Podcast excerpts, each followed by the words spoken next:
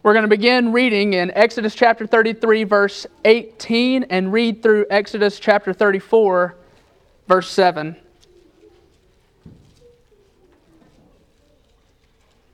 This is the word of the Lord. Moses said, Please show me your glory. And God said, I will make all my goodness pass before you, and will proclaim before you my name, the Lord. And I will be gracious to whom I will be gracious, and I will show mercy on whom I will show mercy. But he said, You cannot see my face, for man shall not see me and live. The Lord said, Behold, there is a place by me where you shall stand on the rock. And while my glory passes, I will put you in the cleft of the rock, and I will cover you with my hand until I have passed by. Then I will take away my hand, and you shall see my back, but my face shall not be seen. The Lord said to Moses, Cut for yourself two tablets of stone like the first, and I will write on the tablets the words that were on the first tablets which you broke. Be ready by the morning, and come up in the morning to Mount Sinai, and present yourself there to me on top of the mountain. No one shall come up with you, and let no one be seen throughout all the mountain. Let no flocks or herds graze opposite that mountain. So Moses cut two tablets of stone like the first. And he rose early in the morning, and he went up on Mount Sinai as the Lord had commanded him, and took in his hand two stone tablets. The Lord descended in the cloud, and stood with him there, and proclaimed the name of the Lord. The Lord passed before him and proclaimed, The Lord, the Lord, a God merciful and gracious, slow to anger, and abounding in steadfast love and faithfulness, keeping steadfast love for thousands forgiving iniquity and transgression and sin, but who will by no means clear the guilty, visiting the iniquity of the father on the children and the children's children to the third and fourth generation. This is the word of the Lord. They're leaving. I want you to take your Bibles, and if you are still there in Exodus chapter 33, that's where we're going to be this morning.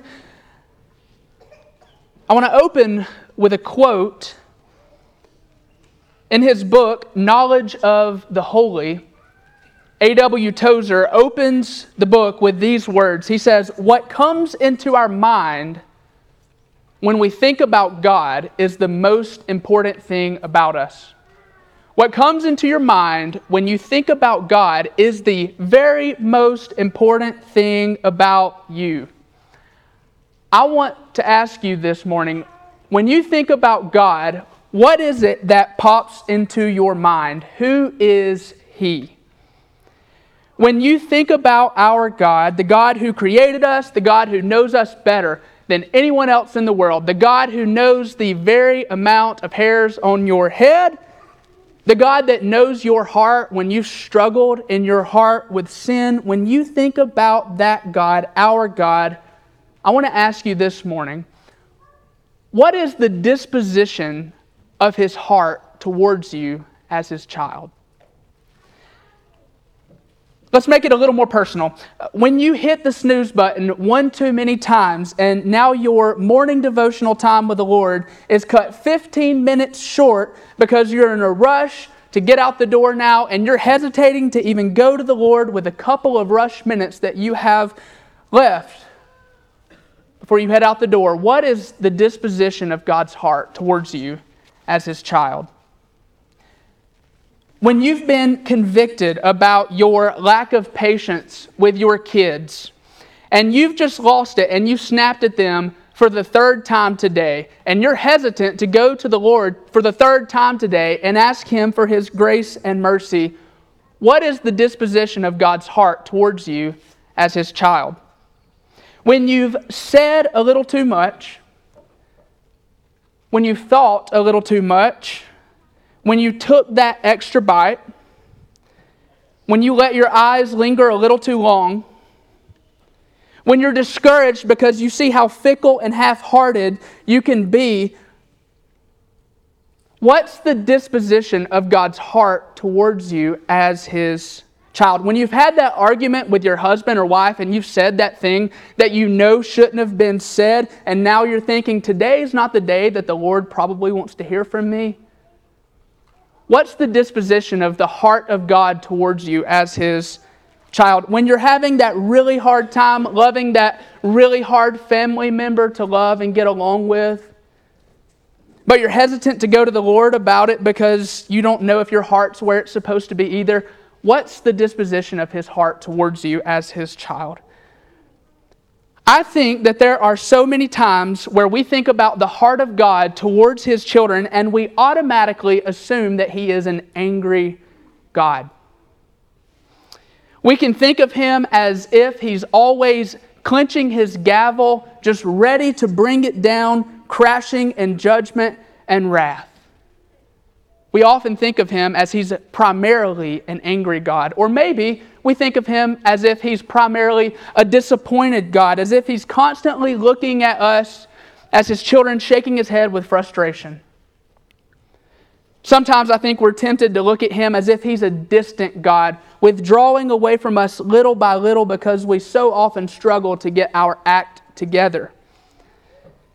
And there are many times where we think about God and the disposition of his heart towards us as his children that, that our thoughts about God are more based upon our feelings or maybe the way that we parent or maybe the way that we were parented more than who God actually says He is.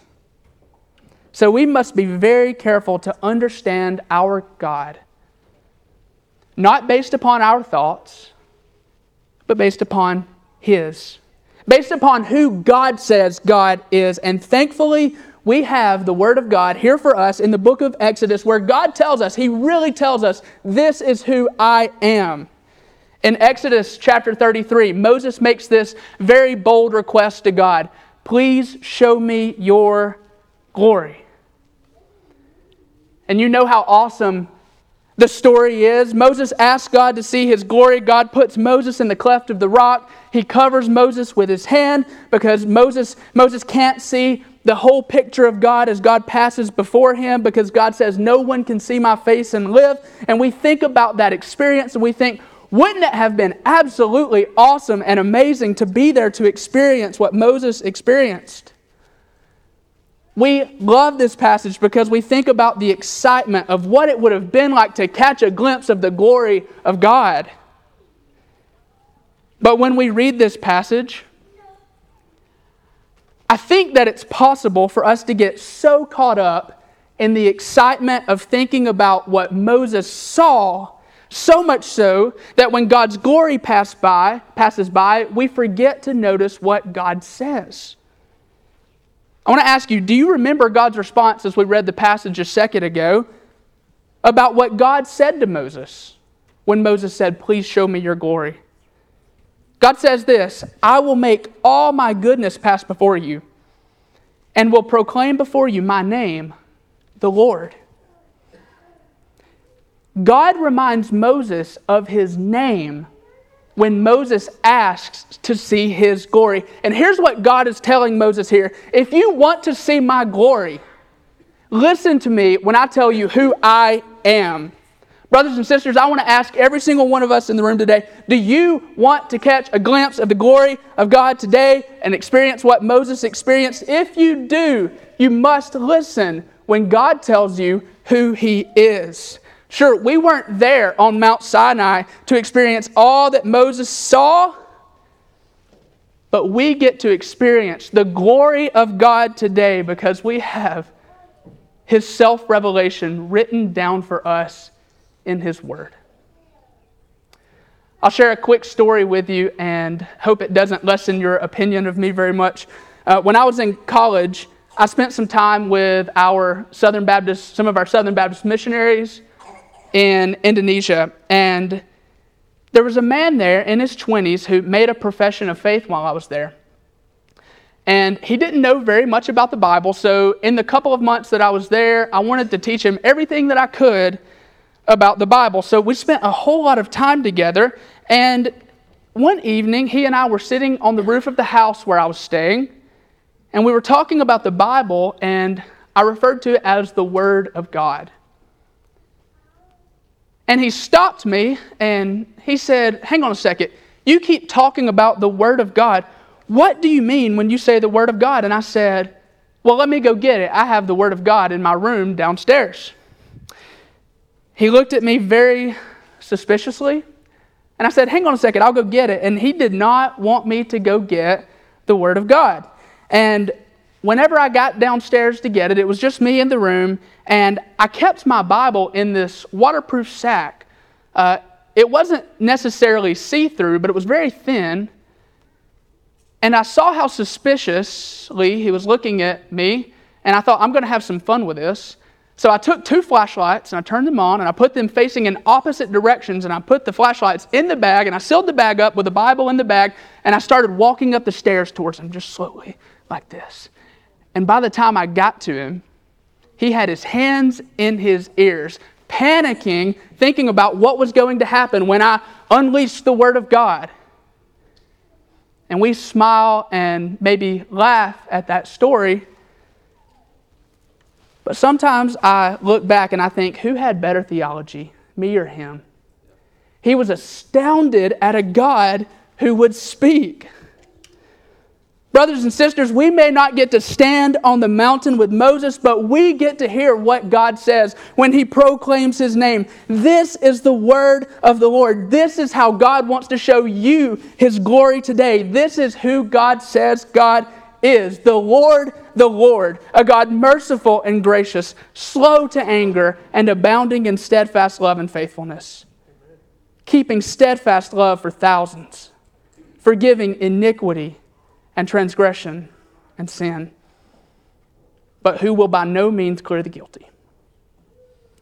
I want to walk through this passage and show us four quick truths today about who God says God is. If you're taking notes, here's the first The Lord is merciful and gracious. When God describes himself, these are the very first descriptive words that he uses I am merciful and gracious. I love the book of Jonah. Uh, God called Jonah, and he called him to go and preach to the city of Nineveh. If you remember anything about the city of Nineveh, it was the capital of the Assyrian Empire, and it was a city of sin. Nineveh was like the Las Vegas of our day full of people who loved sin, full of people who hated Israel, full of people who hated Israel's God. So when God called Jonah and he told him to go and preach to the Ninevites, Jonah didn't want to go. Uh, Jonah would have rather gone anywhere else in the world because he absolutely hated the people of Nineveh. He would have been just fine with the judgment and wrath of God falling on these Ninevites because he thought, yes, they deserve it. So Jonah tries to run from God, tries to go in the direction of Tarshish. And that's how Jonah ends up in the belly of the fish. And if you're a kid in here today, you'll think this is funny.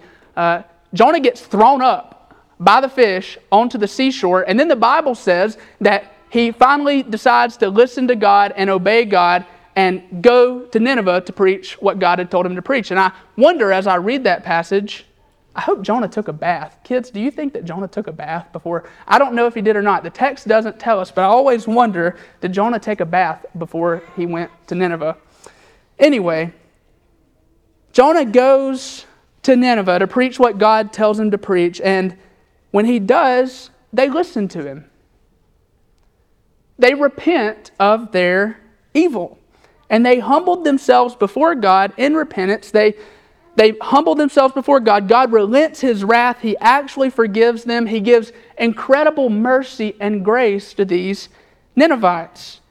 And if you've read through Jonah, you remember how Jonah responds to this. He actually quotes a piece of the passage that we read earlier in Exodus 34. This is what Jonah prays to the Lord. He says, Oh Lord, is this not what I said when I was yet in my country? That's why I made haste to flee to Tarshish, for I knew that you are a gracious God and merciful, slow to anger, and abounding in steadfast love, relenting from disaster. Therefore, now, O Lord, please take my life from me. Jonah is so mad that these Ninevites listened to his preaching and actually repented that he asked God to kill him. And Jonah was so disgusted with God that he actually has the audacity to say something to God like, This is why I tried to run away, because God, I knew exactly what you would do, because you're gracious to everyone who repents, even those awful, horrible, sinful Ninevites. Because God, that's who you are in the depths of your heart. You are gracious, you are merciful. I knew all along that you would forgive them if they humbled themselves and listened.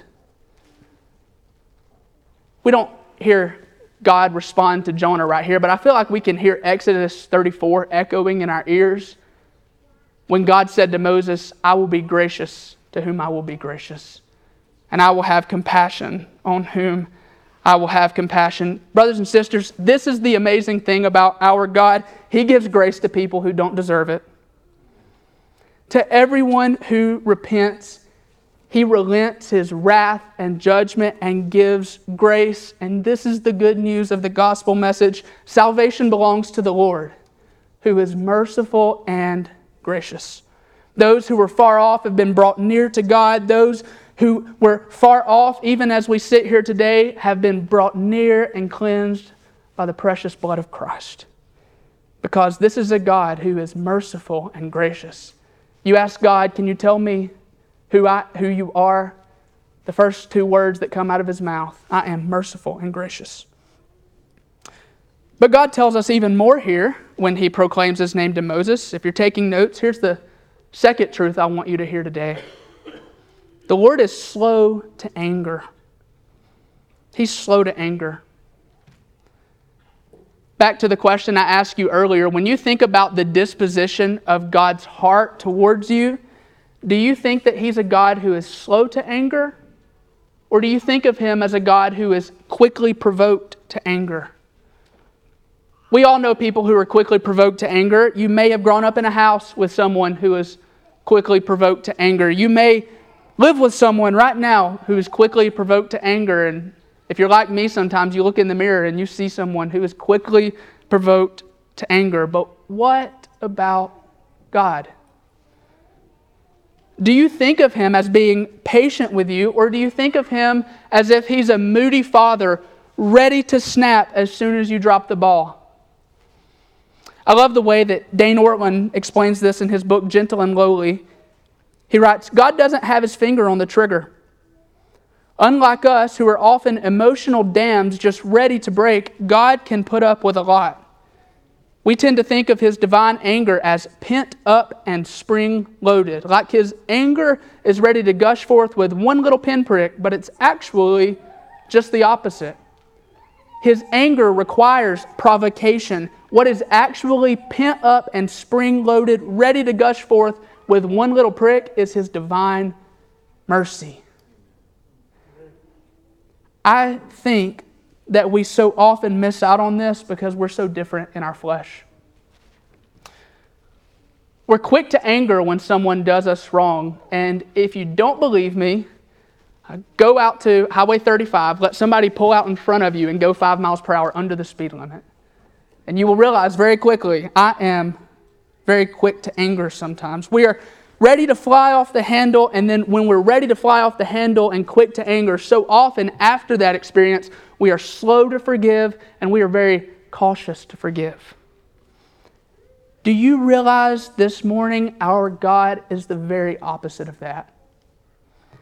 When you sin, his very first response to you is not anger, it is patience. We desperately need to remember this description of God. There are so many times that I believe we are hesitant to go to the Lord and go to the throne of grace because yeah, maybe, maybe there are times where we haven't been broken over our sin, but I think there are so many times that we're not fully convinced that our God is slow to anger. We're not convinced that He's not waiting with His arms crossed, ready to let us have it when we get there. And I think that's the work of the devil. I think the devil tries to convince us that God will respond to us when we take our sins and struggle to Him by being quickly provoked to anger. Satan wants to convince us that it's easier just to avoid God's throne of grace by keeping our distance for a few days. So the way that we often respond is just like Adam and Eve in the garden, hiding away in our shame and sin. Here's what we're avoiding when we hesitate to draw near to the throne of grace. We're not, in, we're not avoiding an occasion with an embittered and angry father. We are avo- avoiding an encounter with a God who looks at you and says, I am slow to anger.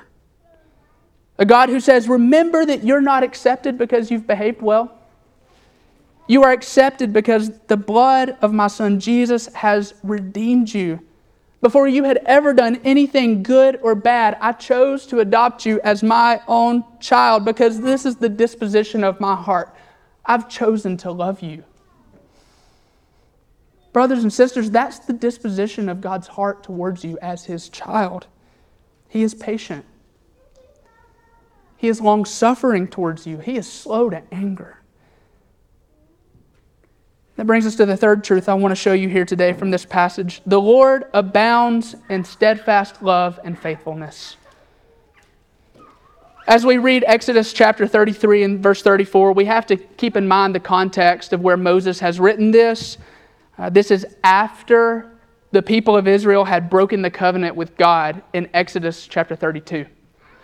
Um, when the people of Israel first arrived at Mount Sinai, they come before God, they come together as an assembly, and they all agree to the terms of the covenant that God sets forth to them. And you probably remember what they say. They all lift their voices together and they cry out together with one voice All that the Lord has spoken, we will do. All that the Lord has spoken, we will do. And then what happens? Moses comes down the mountain with the Ten Commandments in his hands, and he finds the Israelites doing the cha cha slide around a golden calf. They had just received God's covenant and they've already broken it. Theologian Kevin DeYoung says that it's like they had an affair on their honeymoon. They were immediately unfaithful to the covenant, and because of that, what did they deserve? They deserved God to leave them right where they were. They deserve for God to say, Find your own way to the promised land, and good luck defeating all the enemies that come against you along the way, and good luck defeating all the enemies who are inhabiting the promised land once you get there. Is that what happens, though? Not at all. But why? Why does God not leave them right there where they are? Here's why God had made a covenant promise to Abraham that he would take Abraham's offspring to the land of Canaan and give it to them as an inheritance. So listen to this God faithfully took those unfaithful people to the land that he had promised. Even through their coming years of sin and continual rebellion, he saved them, he carried them to the promised land, not because they deserved it, but because of who he is in his character. He is steadfast and faithful always faithful to keep his covenant promises. Now, I want to tell you what that means for us this morning. When you confess your sins to God, you don't have to have that small hint of doubt in the back of your mind that God's going to say, Get it together or I'm done here. Because even if you're not abounding in steadfast love and faithfulness, He is. God continued to go with the people of Israel towards the promised land because he is faithful to the covenant that he made with Abraham to get Abraham's offspring to the land. And the ultimate fulfillment of that promise of God to Abraham, we find in the new covenant. When we open the pages of the New Testament and we see a baby born in the manger, the ultimate fulfillment of that Abrahamic covenant is found in the person and work of Jesus Christ. Here's what I want you to hear from that today if God was faithful to his covenant to Abraham, even when sinful people are involved, how much more faithful will God be to his promise to his son Jesus, even when sinful people are involved? God's love for you is not bound up in your own steadfast love and faithfulness. It's in His. God's love for you is not based on how you're doing today with your finances, with your marriage, with your children. On your best days, God loves you. On your worst days, God loves you the very exact same amount. So we come before the Father with absolute confidence because there's not a hint of change in his steadfast love and faithfulness. If you come before the Father pleading nothing but the blood of Jesus, there is absolutely zero chance that you will walk away unforgiven because there is no shadow of turning or variation in the steadfast love in his character. When those people in the city of Nineveh humbled themselves and repented, did God look at the Ninevites and say, No way, this has gone on too long, you've done far too much? No. Or you can think about those two men who were hanging on each side of Jesus on the cross. Jesus was innocent, but both of those men were absolutely guilty thieves. And they were actually on those crosses for a reason. You know, they were true criminals. One of those men hanging beside Jesus looked at Jesus and he said, This man has done nothing wrong. He looked at Jesus and he says, Remember me when you come into your kingdom. Did Jesus look at the man and roll his eyes and say, You're a hardened criminal, come on? You've lived this way your whole life and you want to break now that you're on your deathbed? Come on. Now, Jesus hears this man's plea for mercy and he says, Today, you will be with me in paradise. He didn't deserve it. God is abounding in steadfast love and faithfulness, forgiving iniquity and transgression and sins. Everyone who repents of sin and believes in Jesus will find him with arms of compassion wide open, ready to receive and ready to give grace. Because that's who he is. Which brings us to our last point here in Exodus 34, where we hear God tell us something else about his character as he's talking with Moses. This is the fourth reality if you're taking notes. The Lord does not overlook the guilty. Here in verse 7, God says that He will by no means clear the guilty, visiting the iniquity on the children and the children's children to the third and fourth generation.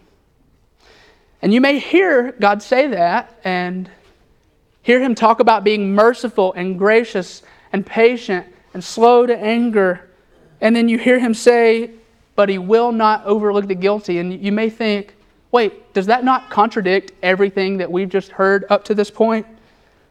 No, it doesn't, it doesn't contradict anything at all.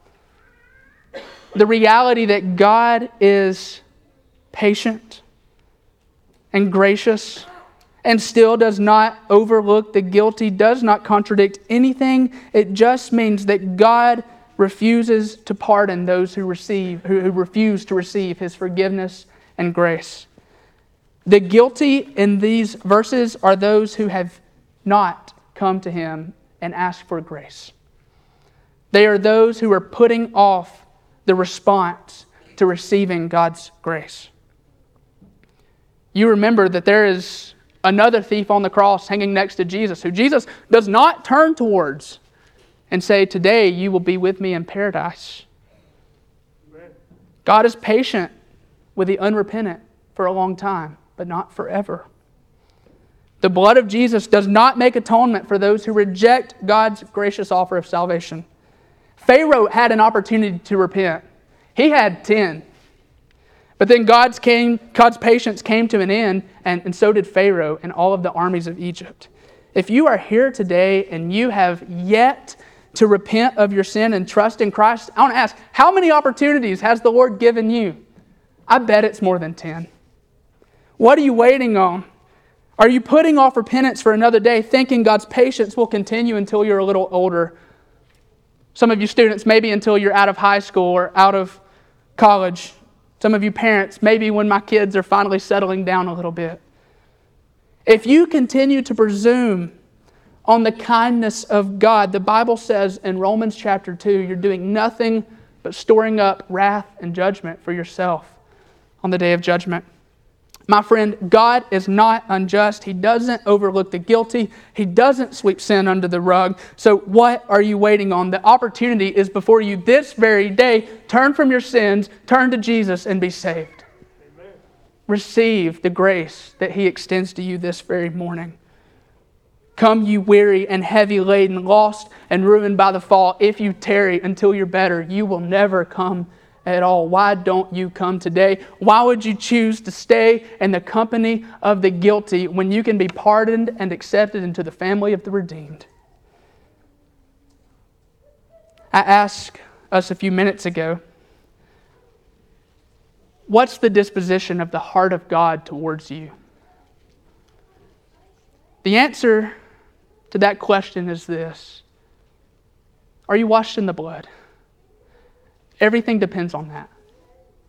We never move past that. Everything depends on the question Are you washed in the blood of Jesus? This verse tells us that God will by no means clear the guilty, which sounds like bad news because we understand the depravity in our hearts. But then, for those of us who have trusted in Jesus, we're reminded of the good news of the gospel. God did not overlook the guilty when it came to us. The guilt for our sin was transferred and credited into the account of our Lord Jesus Christ. And our guilt was punished 2,000 years ago as Jesus carried our guilt and our punishment, and he was hanged on a tree in the place of sinners. That record of debt that stood against us, Colossians says, was taken and nailed to the cross. If that doesn't tell you the disposition of God's heart towards his children, I don't know what does. Is that what pops into your mind when you think about God? A God who is merciful and gracious, slow to anger, abounding in steadfast love and faithfulness, forgiving iniquities and transgressions and sins. But even in that, a God who will by no means clear the guilty, but those, but the God who does clear our sins by sending His Son Jesus to die on the cross and take our punishment in our place. You want to know the heart of God. That's who He is. If you're washed in the blood, his disposition towards you is always grace. If you're washed in the blood, it's always mercy. If you're washed in the blood, it's always patience. It's always love. It's always faithfulness. It's always forgiveness. So run to Jesus. He stands with arms of forgiveness and compassion, ready to save, ready to forgive, ready to lavish grace upon you this morning. There is truly a spring loaded door of a storehouse of grace that's just ready to bust open to you if you're washed in the Savior's blood. Are you washed in the blood this morning? If you are, why not approach his throne of grace this day and praise him for who he is, who he says he is? Not who we feel like he is, who he tells us he is in his word. For he is a God who has been merciful and gracious to you displaying his steadfast love and mercy again and again and again. Why not come before him this morning and receive grace? And if you're here this morning and you have yet to trust in Jesus, today's the day of salvation. Why not come before him and confess your sins to the Father and ask him to forgive you through the sacrifice of Jesus? And the resurrection of Jesus in your place. The Bible says that all who call on the name of the Lord will be saved. If you haven't been saved by this gospel, will you ask God, show me your glory today by forgiving you of your sins and giving you new life in the Son of God?